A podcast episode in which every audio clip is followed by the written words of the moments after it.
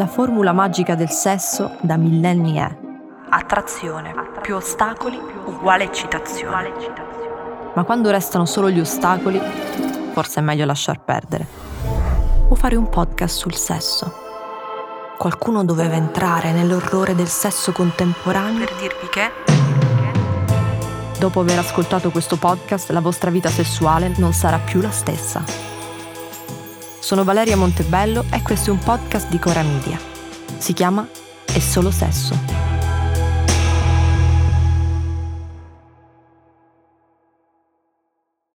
Look, Bumble knows you're exhausted by dating.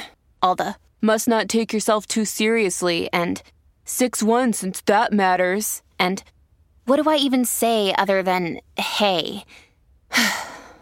well, that's why they're introducing an all new Bumble with exciting features to make compatibility easier, starting the chat better, and dating safer.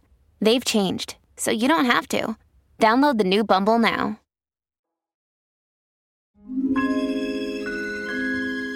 Il soggetto principale delle commedie romantiche non è l'amore o tutto quello che si porta dietro. Primo appuntamento, vetri appannati, pianti, tradimento, lieto fine. Il soggetto principale delle commedie romantiche è l'identità. Ecco perché risuonano così profondamente negli spettatori. Il rivedersi in quel personaggio non è solo immedesimazione fine a se stessa, è come scrutare tutti i possibili partner e tutti i possibili casi. È come studiare certi sentimenti difficili da capire quando capitano a te. Poter dire questa follia è già stata fatta, questo dilemma è già stato sciolto da qualcun altro, questo filtro d'amore è già stato usato.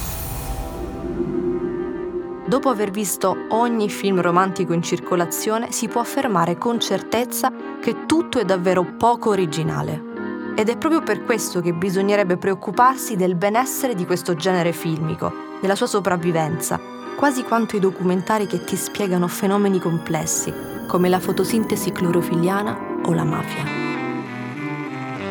Ma la fine del romanticismo mainstream è arrivata.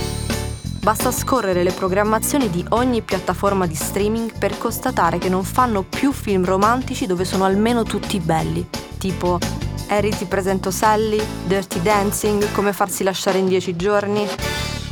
Non a caso Matthew McConaughey, quando faceva film romantici, era considerato un qualsiasi belloccio boccoluto.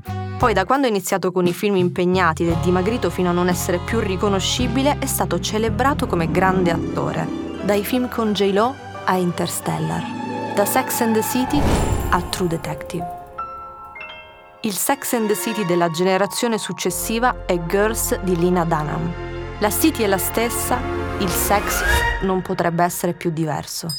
Al posto di Mr. Big che apre portiere, regala attici e ti chiama piccola, c'è Adam, un ragazzo che vive spesato dalla nonna e che fa sesso oltre che con te con molte ragazze diverse. E in modo strano, perché ogni scena deve essere non convenzionale. Ma se uno ti usa per fare sesso acrobatico nel suo monolocale pieno di schegge di legno e sporcizia e poi si mette con la tua migliore amica, non è romantico.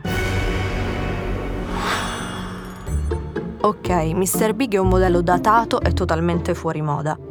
Ma perché siamo passati al suo estremo opposto? Al modello più le cose sono stravaganti, più sono romantiche? Al modello se non sei una complex female character non hai diritto di essere rappresentata? Tipo di donna complicata nei film, che si contrappone ai personaggi femminili piatti del passato. Di solito indossa magliette a righe, e tutù, e ti sconvolge la vita con la sua giocosa pazzia. Viviamo nell'era geologica dei nerd, dei casi assurdi, dei casi umani, e i film romantici si sono trasformati in documentari troppo realistici o in film indie che vogliono insegnarti qualcosa. L'ideale è cambiato, quindi ci si può innamorare del nerd con gli occhiali invece che di Matthew McConaughey. Ma pensandoci bene, anche i riccioli d'oro di Matthew McConaughey non erano vero, la classica commedia romantica ha un tema che sviluppa sempre allo stesso modo, per questo è rassicurante e anche piacevole. Mentre quelle moderne aprono il tema e lo sezionano. Forse è un bene che stiamo andando verso il cambiamento definitivo di un certo paradigma, che non si guardano più solo film classicamente romantici o che ripercorrono stereotipi alla principe azzurro. Beh, eh, io mi sto riguardando Pretty Woman e ho appena finito di riguardare tutta la saga di Bridget Jones e devo dire che mi vergogno come una ladra, che poi, se ci penso bene, cioè non so neanche bene perché mi vergogno. Da una parte forse perché è una roba un po' patetica, dall'altra perché rappresentano veramente tutto quello che oggi è sbagliato, cioè modelli veramente di un altro secolo, un'altra epoca. Guardare film romantici come atto rivoluzionario contro il contemporaneo, questa mi mancava. Ma effettivamente una delle attività preferite di questi ultimi anni è il rewatch di film anni 90 e 2000, e non solo i trentenni. Perfino i ventenni si mettono le maglie di Friends e Dawson Creek, anche se non hanno idea di cosa significhi avere una cotta senza possedere un iPhone. È un vero problema, perché una delle prime ricerche femminili sulle piattaforme è ancora film romantico. Ma nessuno lo ammette e quindi pian piano si cambierà gusto. No domanda, no offerta, no offerta, no domanda. E sarà impossibile decidere di stare il weekend a casa nascoste senza farlo sapere a nessuno, a guardare questi film, perché li abbiamo già visti tutti e non abbiamo il coraggio di chiederli al mercato. Va a finire che una deve guardarsi l'ultimo film della Marvel e se lo guarda e ci si appassiona perfino. È una benedizione che esistano sia Girls che Sex and the City e guardare le due serie tv contemporaneamente è un'esperienza mistica che mi sento di consigliare a tutti e sarebbe una benedizione anche se si continuassero a produrre entrambe le tipologie di serie.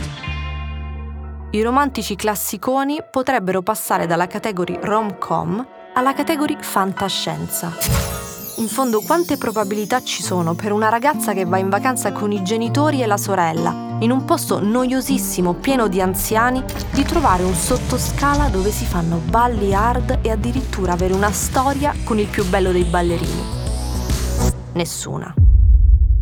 Meno documentari, più fantascienza. Film d'amore di quelli classici, con lieto fine tutto il resto, non sono da bandire come diseducativi per formare future generazioni di cinici, ma da trattare come film fantascientifici, che ti sollevano dalla realtà e ti fanno sognare. Alla fine l'arte non esiste per questo, il primo film romantico fantascientifico da produrre sarebbe uno in cui due si conoscono su un'app di dating e lui non è un cannibale e lei non è una che si finge Alessandra Ambrosio invece zia Pina di 90 kg.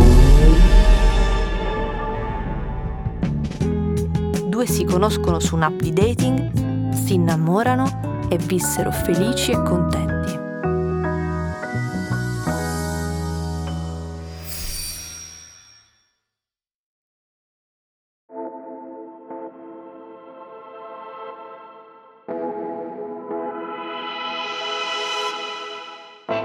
Guardare a nastro film romantici anni 90 e rimpiangere Nora Ephron è porno.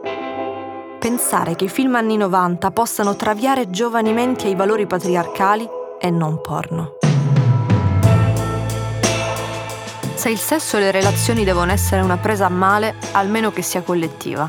Quindi mandatemi le vostre storie, domande, confessioni, paranoie qui. 340 23 36 742